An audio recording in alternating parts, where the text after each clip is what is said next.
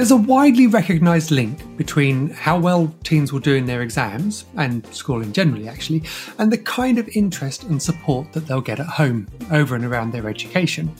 At least, that's how I justify any fleeting moments of being overbearing and nagging to my children. But not all support is created equal, so just how can we be more deliberate and focused in our attempts to help our young people as they prepare for their exams? Hello, and welcome to the Study Sessions podcast. I'm Nathan, founder of the Study Buddy, and your host. In this, our third season of the podcast, we're chatting with parents, students, and teachers to hear how things are going. Specifically, of course, we're interested in the highs and lows, the trials and tribulations in the run up to exams in 2022. We'll be covering everything from trouble getting going to burning the candle at both ends, from students who are overzealous and anxious to those who are underperforming yet still nonchalant. Through these shared real world experiences, I hope that you'll take some comfort that you're not alone. Perhaps more importantly, I hope that you'll take away some insights and advice that can help you to support your own team so that they'll not just survive the exams, but thrive in the preparation. So, if you're a parent, a carer, or a teacher, be sure to subscribe. This week, I'm absolutely thrilled to be chatting with Helen Howell. Helen is the Director of English in a Greater Manchester secondary school. Helen's also recently authored the fantastic Revision Revolution How to Build a Culture of Effective Study in Your School. So, with a title like that, as you can imagine, I'm really excited to be chatting with her. Helen, thank you so much. It's great to have you on the show. Now, you've been a teacher for a little while, so why is it that you think that revision needs to go through a revolution in schools now? Yeah, I suppose I've always been a little bit frustrated at the fact that it's never been explicitly taught. I think my biggest frustration was around the sort of negative connotations of revision. So we have all the best intentions when we do this, and I also am guilty of it but we will often say things like, you don't revise, you're going to fail, you'd better revise. And it all becomes very much loaded with negative associations and, you know, almost doom in the future if you don't do it. But then the problem is that a lot of students just don't know how. And, you know, those lucky students like myself who, who ended up having private tutors and things like that, they find a way and, and they usually get pretty decent exam results, might go into further and higher education. But many students don't necessarily have those advantages afforded to them through no fault of their own and through no fault of their families either.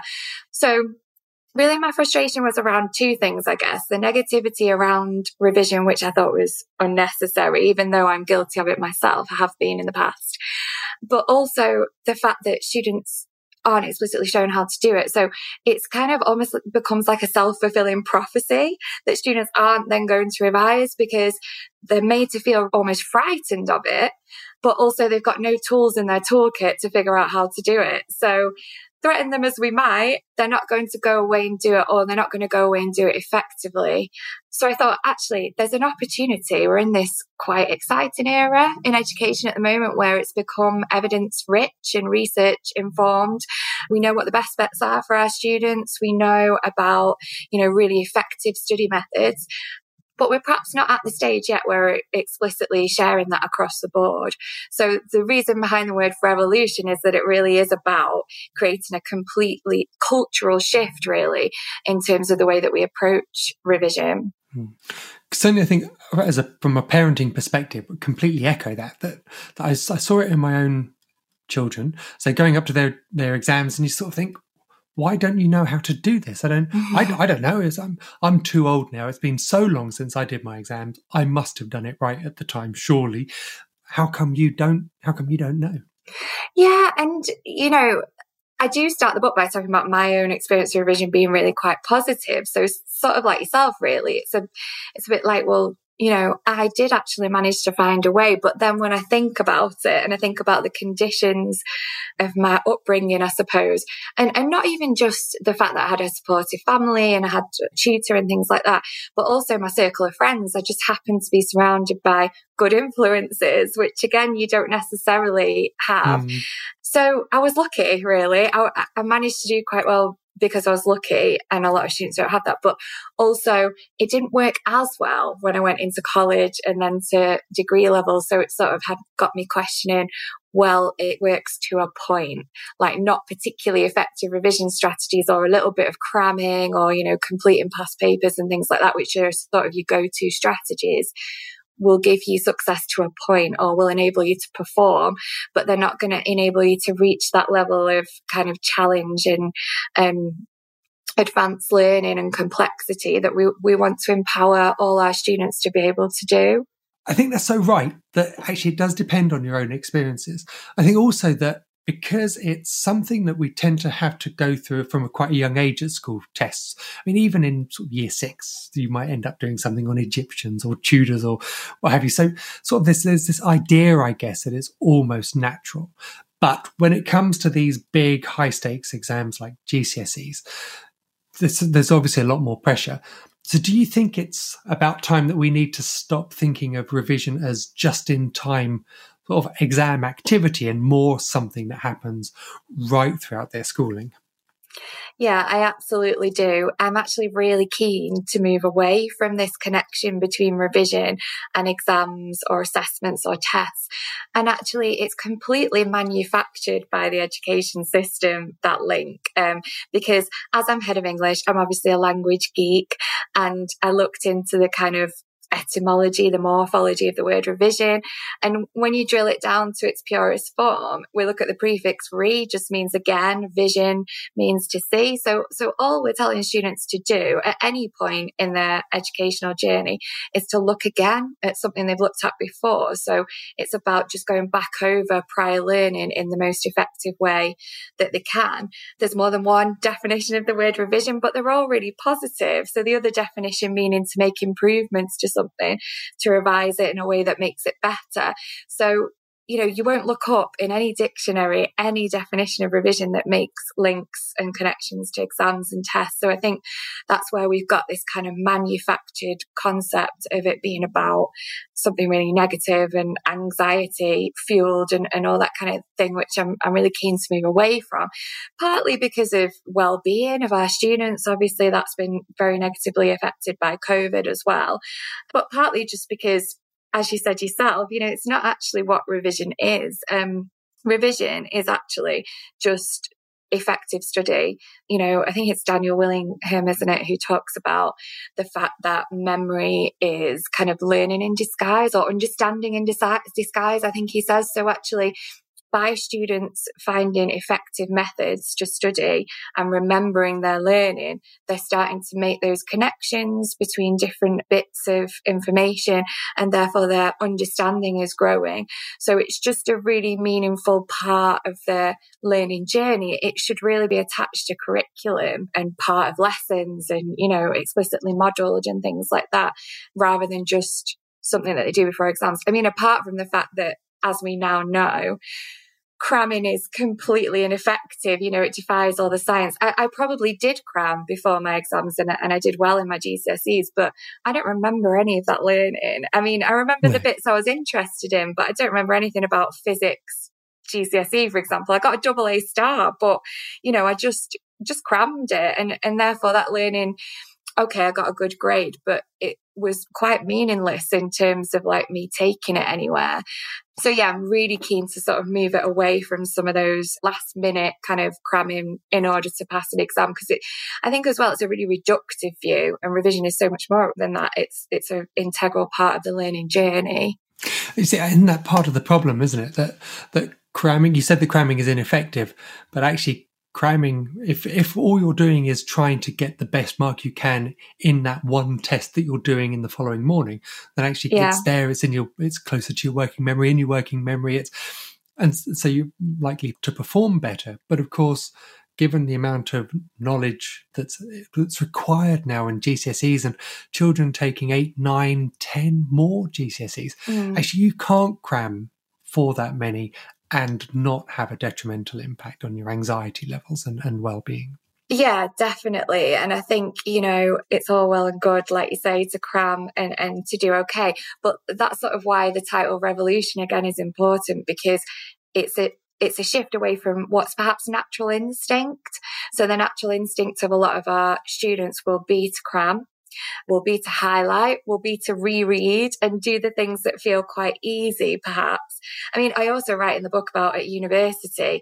I'm sure this is still a thing. I mean, it's many years ago that I was there, but we all used to talk about pulling an all nighter and, and, we, and we'd say it with such pride, mm. you know, um, oh, I had to pull an all nighter to get this essay in. But it's so unhealthy and counterproductive. But it's it's just what we did. We just needed that kind of pressure of hitting a deadline. And actually the the more meaningful thing of kind of chunking it and researching it in advance and, and doing all the bits that would have got you to produce something of much higher value just didn't have that urgency to it. So it's a complete cultural shift that I'm sort of yeah. advocating. It's interesting and so right. When I look back at my own experiences, certainly university, and to be fair, I think all the way before that, as you say, the all nighters were the feature of coursework having to be in. I, I, my caffeine dependency levels now are phenomenal. I mean, shocking. but as you say, that's not the kind of thing that you can use sustainably for an exam. Yeah. And certainly not if you want to use that knowledge, then sort of build on afterwards. And I wonder whether actually, as parents, because we might look back fondly or otherwise on this sort of all nighter situation. that it's the kind of thing we might sort of expect our children to have to do. Obviously, at the sort of this age, we're not looking for them to stay up yeah. too late, late at all, in order to do it. But but somewhere in in us is almost that feeling, as you say, that part and parcel of revision is a last minute race to the line. Yeah. And I mean, even now I've got really kind of diligent year 11 students who say to me, Oh, as as doing this till midnight. And I'm like, no, I, that's not what I want. And actually, I think this particular student was talking about another subject, but it's like irrelevant, I guess. It's just that, like you say, that culture of he's really hardworking, he wants to do really well, but that's absolutely not the way to do it. I mean, we were sort of the the Red Bull generation as well. So, so like you said about, you know, it, it's just such awful, unhealthy habits. But I think it does need that complete cultural shift to move away from that and I mean, I think because you kind of alluded to us doing it much earlier.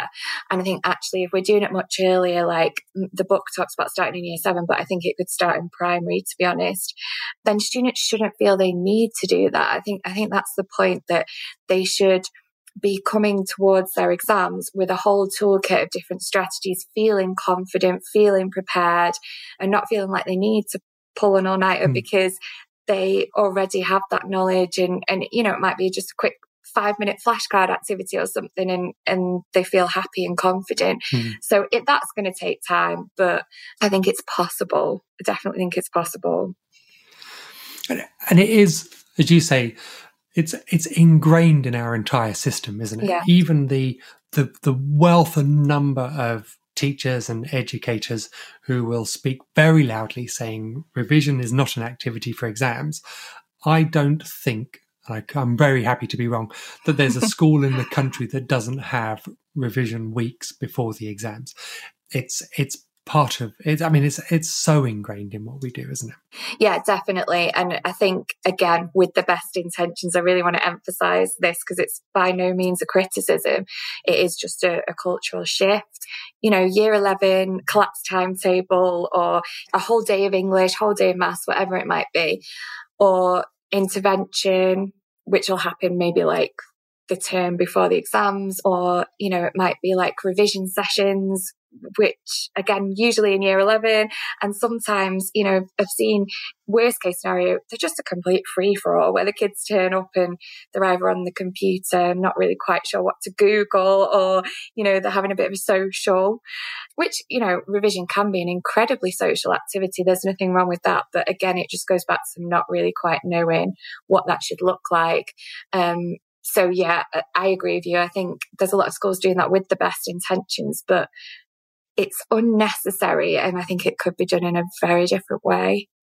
So you talk there about some of the activities that children might do when they come to these revision sessions. So I don't want to I don't want to dwell too much on what could be because obviously for a number of children and parents in year yeah. 11 and actually of course year 13 for the A level students we are in this position where I think we're 90 days to the end of the exam period So, so we already feel like we might be knocking on the door of it. Mm, yeah. So I'm quite interested in some of those practical elements that you talked about there, and, and what to do in those revision sessions. So, with particular reference to what can be done at home, I suppose, what are the kinds of good revision techniques and approaches that students might be looking to employ? I think it's worth talking about the criteria, the sort of overriding principles of effective revision before going into specific strategies. So again, it sounds counterintuitive, but it should be active rather than passive. So that might incorporate some real difficulty. It should actually feel quite hard. And I'll talk about in what way it should feel hard when I get to the strategies, because when I say hard, I don't mean not accessible for all because there is a way for it to be accessible for all, yet still challenging and still difficult. So it should be active and not passive. So when we think about passive, we think about things like highlighting and rereading. Well, how much of that is really going to go in because it's such a passive activity? It might be watching a revision video, again, very, very passive. It should incorporate some of those desirable difficulties. It should be accessible for all. And it could be, this is um, an interesting one, I think, it could be really quite social. So, you know, I think there's a real idea that revision, right, I'll go and lock myself in my bedroom and I'll be there in silence for an hour or two hours. Um, and that's my revision session. And I think that as well might feed into this culture of, oh God, I just hate revision because the whole revision revolution is trying to make it irresistible. Um, so it could be quite a social activity. So in terms of strategies, like what strategies lend themselves to that, there's really simple things like in Powerful Teaching, which is by Agarwal and Bain. I think I'm right in saying those two authors. Patrice, yeah, Patrice Bain, who was on a previous episode. Yeah, that's a brilliant book. They talk about things like retrieval cards and power tickets. So retrieval cards, such a simple, brilliant technique. They have like important items of knowledge. So if they were revising Macbeth, because I'm English, so that's my area of comfort. They might look at the concept of hubris. They might look at, you know, a key quote. They might look at, you know, a vocabulary word, whatever we deem to be the most important principles. And then they just star it if they know it, question mark it if they don't, fill in the answers for the ones they've starred, look up the answers for the ones that they've question marked. And then it's a guaranteed success because they've either they've either done it by knowing it or they've done it by looking it up. So it's active. It's difficult because they've got to retrieve the information, but it's also, you know, they've got that hopefully that sort of warm fuzzy feeling of, of success. You know, and they're not there's a little bit of struggle involved, but they're also able to visually say, okay, I knew these ones, I was confident on these ones, but these ones have question mark. I need to go back to them in a, another study session, or I need to go away and make flashcards with that information on. So that's a really good one. The power ticket's just three facts. And it's a great one for spacing and interleaving as well, actually, because it's based on oh, I hope I get this right now, last lesson, last week, last month, last term, last year, something like that. So, you know, you could adapt that. You could adapt it to be different topics if it was like science or maths, essentially. And then they just write down the facts, facts that they can remember. Again, it's active. They're having to think hard about what they can remember. I actually adapted that one slightly. So after they'd written down the facts, they would then write a sentence using that information. So sort of trying to bridge the gap a little bit between the factual recall and some of the more complex kind of, you know, application of that knowledge. So that's just a really little simple tweak to get them starting to think in terms of if I've got a question on this, what might the start of my answer look like? So kind of generating topic sentences and things. Flashcards, again, really easy, good ones. So the idea behind flashcards is that they shouldn't have too much information on them. So if it was languages, it might be a keyword and then the translation or the other way around, around a particular theme, a particular topic. But of course, you could interleave other topics in there. And then with the Leitner method, which is the one I talk about in the book, they have three compartments. So compartment one, all the flashcards go in there. They get them right. They move them across to compartment two, which is alternate days rather than daily. And then compartment three is then weekly. But if at any point they get them wrong, they move them back to compartment one to be tested every day. So it just makes sure that the bits they're not as confident with, they're encountering the most frequently. Another bit from powerful teaching on flashcards, which I thought was just really simple and great, was to retrieve. So no matter whether they know the answer or not, they've got to attempt it. They've got to attempt to retrieve it and then reorder. So retrieving the information in a different order, which is introducing again a bit of a desirable difficulty and making sure they're not just kind of parroting the answers and then repeat. So they have to get them right three times before they remove them from the pack. So you can those kind of two methods with flashcards, which is really, really simple in English, and, and I guess this would work for quite a lot of similar subjects like history, kind of essay based subjects. We use Cornell notes as well, which is a very simple note taking technique. They use it a lot in universities. So heading at the top, cues down the side, which could be questions or keywords, and then their notes go down the body. And then they just do a bit of self quizzing on that. So they hide the body of their notes and then they use the cues to try and retrieve the answers. That's again a really simple one. The only thing I'd say about something like Cornell Notes is that note taking process does need explicitly modeling because it's not, and this is part of my sort of drive at the moment in within school, is that you know, you can't just hand students a text and say, go and take some notes. They need to see that note taking process.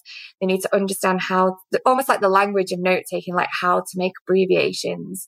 All that needs to be modeled to them. So there's a few, just a few to get started.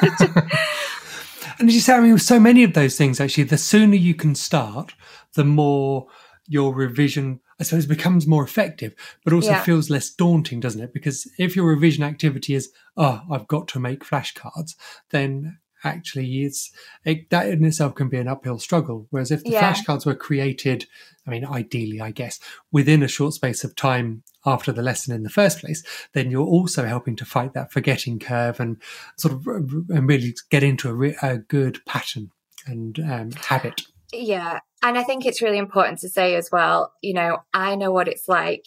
Um, we as a family could afford to buy the card or whatever. But obviously for some families, they might, I would never make that assumption, you know, like there is a thing called craft poverty, which I realized when we're in lockdown and all of a sudden my son wanted to do like Mr. Maker. I don't know if you've heard of him, but he's all about the like arts and crafts and it's so expensive to buy all the stuff. But, you know, even I would never make any assumptions of parents. I think the materials must be provided in school, not just from a perspective of cost, but also from a perspective of parents have such busy lives. Um, and, you know, we get a lot of communication from our son's primary school and sometimes we don't even get his reading done and I feel terrible, but I do understand that we need to keep things as simple as possible for parents. So we, need as schools to be taking the responsibility and providing the flashcards, like you say, allocating time for them to be produced in class, modeling the process so that actually when parents are supporting with revision,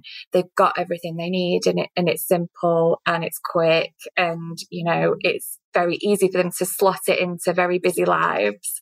Because mm. as you say, I mean, with the best will in the world, there aren't very many parents out there who could sit GCSEs off the bat with their GCSE yeah. children and do well. So there's not that luxury, even if there was a desire to try to learn this stuff to become a partner revision um, session and, and do all of that kind of stuff. Yeah. But overwhelmingly, those who can are keen to do whatever it is that they can to help. So I'm, I'm quite interested in going back to what you talked about and that social element, whether or not there is a coaching, a buddy aspect to it that the parents can do in helping their children in something that can become or certainly start to feel a lot lighter touch.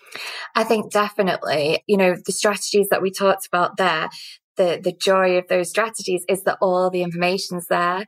So as parents, you don't have to, you know, if it was maths, if it was GCSE maths, I'd be panicking because I struggled with my GCSE maths, but all the information is there. The answers are there. So actually it's great if parents can quiz their child using flashcards or using, you know, the notes that they have or using, you know, something they've produced in class, you know, some kind of high quality resource and, and getting them to retrieve.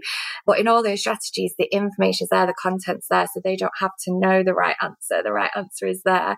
So that's the first thing. But there's a couple of other things that would be brilliant actually for parents. One is, you know, studies show that teaching is a really, really effective revision strategy. So if you know you were to say to your child, okay, teach me, teach me about the concept of hubris in Macbeth.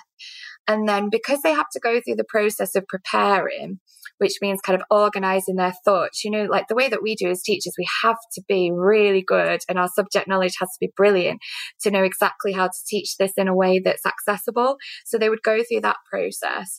The delivery, they'd have to think really carefully about how to deliver it in a way that again is accessible to a novice. And they'd have to really sort of reorganize the information. And then they could even do a bit of like a quiz to their parent, which I think would be quite a nice activity to do. So by designing that quiz and seeing how successful their parent or even an older sibling, you know, any family member is in that quiz, they can sort of judge the effectiveness of their teaching. So teaching is a great one. And I think probably quite a nice thing to do, like maybe a bit of a bonding activity as well. And, and a way for children to show off their knowledge as well, like really show off, you know, my son at nearly five years old knows more than me about certain things. But so that's one. As you said, there's a dual benefit there, isn't there? They get to show off how much they know and also get to ridicule the parents because they won't know. And I, yeah. And yeah. I'll, I'll, take your, I'll take your nearly five year old and raise you a, a 16 and a 21 year old and tell you they like nothing more than knowing that they know something that we don't know. I can absolutely imagine because, I mean, my five year old, I do understand what this is before I make myself look stupid, but my five year old was telling me all about trigraph the other day. And oh, and, and he knows, you know, he knows how many sides an octagon has and things. And I, I just think at, at, his age, that's impressive. I mean, there's other bits that he doesn't know. He's mm. not a genius or anything, but, um, much as I'd like to say is he doesn't know how many angles are in the inside well, of an octagon. There you go. You know, he has his flaws, but yeah, I, I, can absolutely see that he's going to be a nightmare as he gets older. but but yeah, so teaching is a great one. Coaching you mentioned, and actually I use this in the classroom quite a lot, but parents can you know, just watch their child complete an activity and their child just talks them through it. So, you know, if they're writing a paragraph, for example, um, about a phase in history or the causes of the world war or something like that. And they're talking them through what they're doing, where and why they're doing it. So there's that kind of metacognitive aspect to it, which is really effective. But also the parent can mm. then watch, they can obviously listen, but they can also question. So they can say, well, you know, they're verbalizing their thought process, the child, but they can also sort of ask them, well, well, why is this here? Why are you not using this word? Um, they can even sort of be a proofreader and tell them where they're missing sort of capital letters or punctuation or, or suggest mm. a better word and, th- and things like that. So again, there's sort of like a dual purpose there. But I think that's quite nice. Even just the simple kind of opening up a dialogue around revision, I think is good as well. So even just, again, going back to powerful teaching, there's a good tip in there that's just tell me three. So like tell me three things you've kind of achieved in your study session, or tell me three things that you found hard in your study session. Give me three targets you've got moving forward, or even just at the end of the school day, tell me three things you've learned today. So it's just opening up that continuous dialogue. And again, we talked earlier about positive language. That's a really nice positive way to do it. So it's not like, oh, what are you struggling with, or why haven't you revised, or, you know, you talked about sort of shouting at them and that doesn't really work. This isn't that at all. It's not chastising them. It's just opening up that ongoing dialogue, making them feel listened to. Yeah. I know that, or at least I suspect that a number of parents will probably be thinking this sounds entirely utopian. that I might be able to sit down, point out a capital letter has been missed from a piece of work, it be well received, and then von Trapp like we go um, skipping through fields. But the reality, of course, is that you do need to start somewhere with these kinds of things. We want to help, and and the kinds of activities that we've been doing before haven't necessarily been breaking through. And and I think for me, that uh, from my own experiences, that that that element of coaching, of moving away from being the parent who is inherently judgmental in any teen's eyes, into someone who is actually just paying an interest and wanting to help is is the tipping point they will remain a grunting teenager for a long while in the, as part of those conversations, I'm sure. But it is a it's a it's a process and and the first step has got to be having a go hasn't it?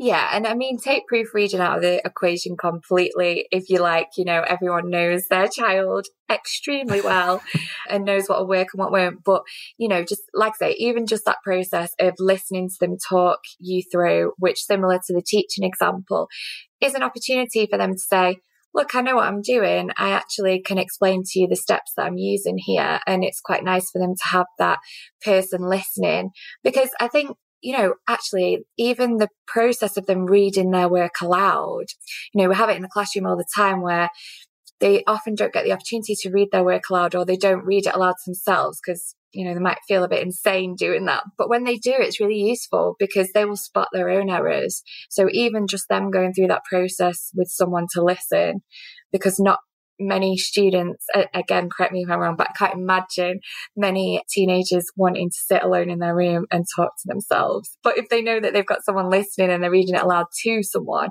it's just again that slight little shift, isn't it? Hmm. And as you say, every every um, teen is um, is different. I know some who would very much rather be talking to themselves than the idea of engaging their parents and talking to them about hubris in Macbeth or whatever else it might be. That actually they they want that that level of isolation, which I guess sort of that makes it more interesting from the parenting point of view, doesn't it? Is that as we open with, that there is this connection, and, and any number of studies has been done that parents and a supporting home life, in whatever makeup that, that household might look like, that the adults around paying more of an interest has a, has an exponential benefit of the children. So, in the case where a child is trying to either abdicate all responsibility for any kind of revision, I'll do it later, I do it at school, I don't need to do it at home, or shuts off the parents, do you think it is still worth the parents, I suppose, keep going to, to try more uh, and to sort of chip in and, and help where they can, even if the team doesn't seem like they want it? I think so, yeah. I mean, even I know I keep going back to my son because he's my frame of reference. Like, he will become a teenager one day, I know. But you know, even with him, he's relatively keen at the moment, but he'll still come home from school and I'll say, Oh, what have you learned? What have you done? And I'd, I'd try and open up that dialogue. And he'll say, I can't remember. I don't know if it's a boy thing. I'm not sure, but but it's difficult, isn't it? Because like we talked about before, it's having that balance. Because actually, if I push him too much, then he's going to think I'm nagging mm. him to tell me. And actually, all I want to do is have a lovely conversation about it. But I think there are other ways to do it as well. You know, if if you have a child who is like, no, I do not want to revise with you, I can't think of anything worse, then just creating a space for them. You know, um, they need a space that's free from distractions. It doesn't necessarily have to be silent, like we talked about. It could be a very social activity. It could be that they're revising with a friend, but it needs to be focused. So it needs to be free from distractions that are going to take them away from the learning. And so, moving beyond the sort of the more pragmatic, hands-on kinds of things that that parents may or may not be able to do, you've also always got that that uh, emotional support, the crutch, the kinds of thing. How how important is that in in relation to how secure teens feel and how confident they become? Yeah, I think that's really important. So obviously we talked about the impact on well-being that COVID's had. And, you know, I, I, do really, really feel for this year's year 11 and this year's year 13 because they haven't had the preparation that other examination year groups have had. And also last year they didn't do formal exams. So they're the kind of the first year, aren't they, to do formal exams with all the disruption. So they, you know, if they do feel anxious, it's absolutely understandable. And it's just doing everything we can. I'm, I'm absolutely not saying that we can get rid of the anxiety. And, and as we know, a little bit of an anxiety, a little bit of nerves is actually good. It's actually just means that they care. But there are little things we can do, you know, lifestyle wise in terms of like and again, I know we can't force them, but trying as we might to keep them kind of hydrated, to make sure they've got a good bedtime routine and they're getting a good amount of sleep, that they're not sort of on their phone or watching telly straight before bed and things like that. So there's, there's all those kind of lifestyle things. But also, and I know time is of the essence. I know we don't have the luxury of starting them off with study skills from year seven, but just giving them those strategies so that they feel that bit more confident and that bit more prepared. One of the things that I constantly go on and on and on to my year 11s about is that a study session doesn't have to be long. It doesn't have to be, right, it's Sunday, I've got the whole day, so I'm going to spend three hours on maths and then I'm going to spend four hours on English or whatever.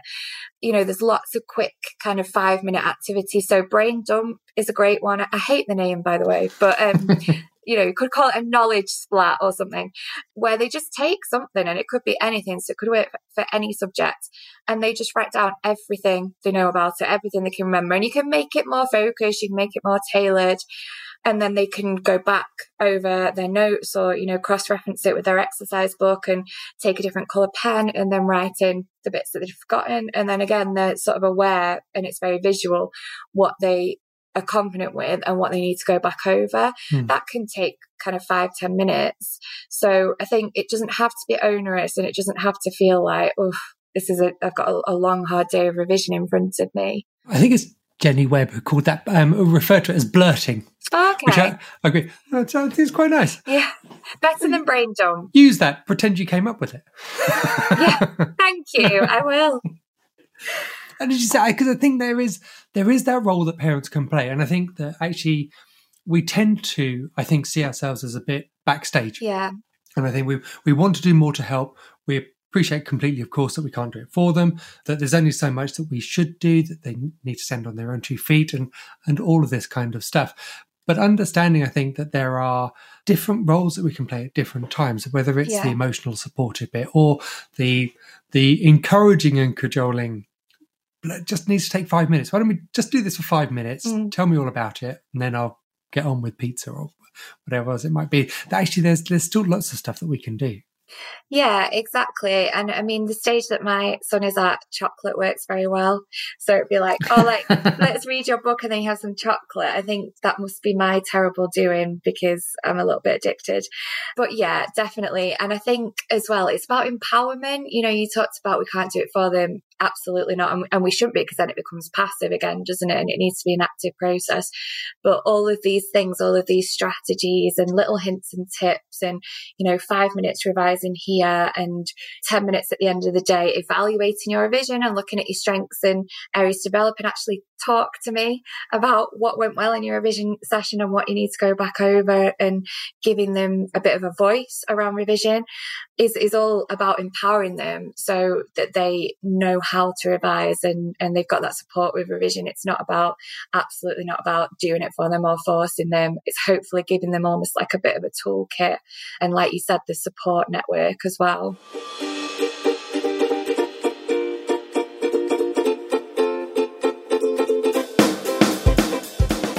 Well, all I can say is Viva la Revolution. Where do I sign up? The overwhelming majority of us parents will find this whole revision thing's a really hard slog. Our teens tend not to want to do it, and if you're anything like me, in all honesty, I don't relish the idea of trying to get them fired up all the time either. And while we all want to support our teens, I mean, that is why you're listening, presumably, it's not always straightforward. And questions about what needs to be done can go down like a lead balloon a lot of this reluctance to engage from our teens comes, as Helen says, from the fact that not only is revision seen as a laborious activity, but how to revise is often not something that's explicitly taught. All too often, I find myself confronted by teens who'll tell me that they don't even know where to start, or perhaps even worse, they're making assumptions about what they should be doing, which aren't actually especially helpful for their revision. And that doesn't make it easy for us parents, does it? I mean, we know what they need to be doing, revising, but without the right tools and skills, it can feel like we're floundering a bit once we get past that, don't you think you should be doing some revision stage? But, short of inventing a time machine, Helen's revolutionary ideas of integrating revision earlier on in schooling and explicitly teaching how to do it don't unfortunately change where our teens are right now although some of you could be in a fortunate position of having younger children, in which case this could be a bit of a game changer. However, for those of us with teens, all is not lost, which is important to remember because actually it can feel like time's running out. But Helen shared some, what I thought, fabulous ideas about how our children might go about revising, and importantly, what kind of a role we can play in that too. In particular, I was struck with the need for revision to be active rather than passive. It's something we've come across before, but time spent highlighting and watching YouTube or sat near an open book is not necessarily time well spent. there's a level of desirable difficulty, as Helen put it, that's key to how well they do. They don't want so much difficulty that they think that this is all impossible, but at the same time, not so little that it's a breeze and it's not challenging. There's a sweet spot where it's just enough difficulty that's going to make them feel empowered by the progress that they're making. And I also love this idea that we, parents, might be able to help make revision less dull. It's that social element that Helen mentioned. Certainly, I tended to be warmly reassured by the sight of my child hunched over a desk, labouring away. But actually, the fact that that's not productive might actually also be part of the contributing factor for why teens avoid revision, because it's just so boring. Now, unfortunately, many of us aren't in a position to spend every evening helping our children revise, even if, to be honest, we wanted to. But there are ways in which we can help lift the tedium, simply by being a source of interaction for them. So, for example, why don't you come and tell me about your chemistry revision while I'm chopping the veg? Or maybe hand me your flashcards and we'll have a quick blast through. These things don't need to take a long time. But also, we don't need to be sat there while they're working, because all of this is just giving them a sense of things being a bit different, and also that we're committing our time to their cause too. This might just be the tipping point in how they view revision, and that can only be a good thing. My thanks to Helen for coming on the show, talking about her book, and chatting with me and generally about revision. And also, of course, thanks to you for listening. If you'd like to be on a future episode and share how things are going, or perhaps there's just something playing on your mind, please do drop me an email. The address is hello at thestudybuddy.com. And if you're looking for ways that you can support your own young person to fulfill their potential in their revision, then why not head over to the Study Buddy website? There you'll find a whole host of information on our innovative time management and study organising approach, and you'll also find a blog that's packed full of useful articles, hints, and tips. So to find out more, please do make a beeline for thestudybuddy.com.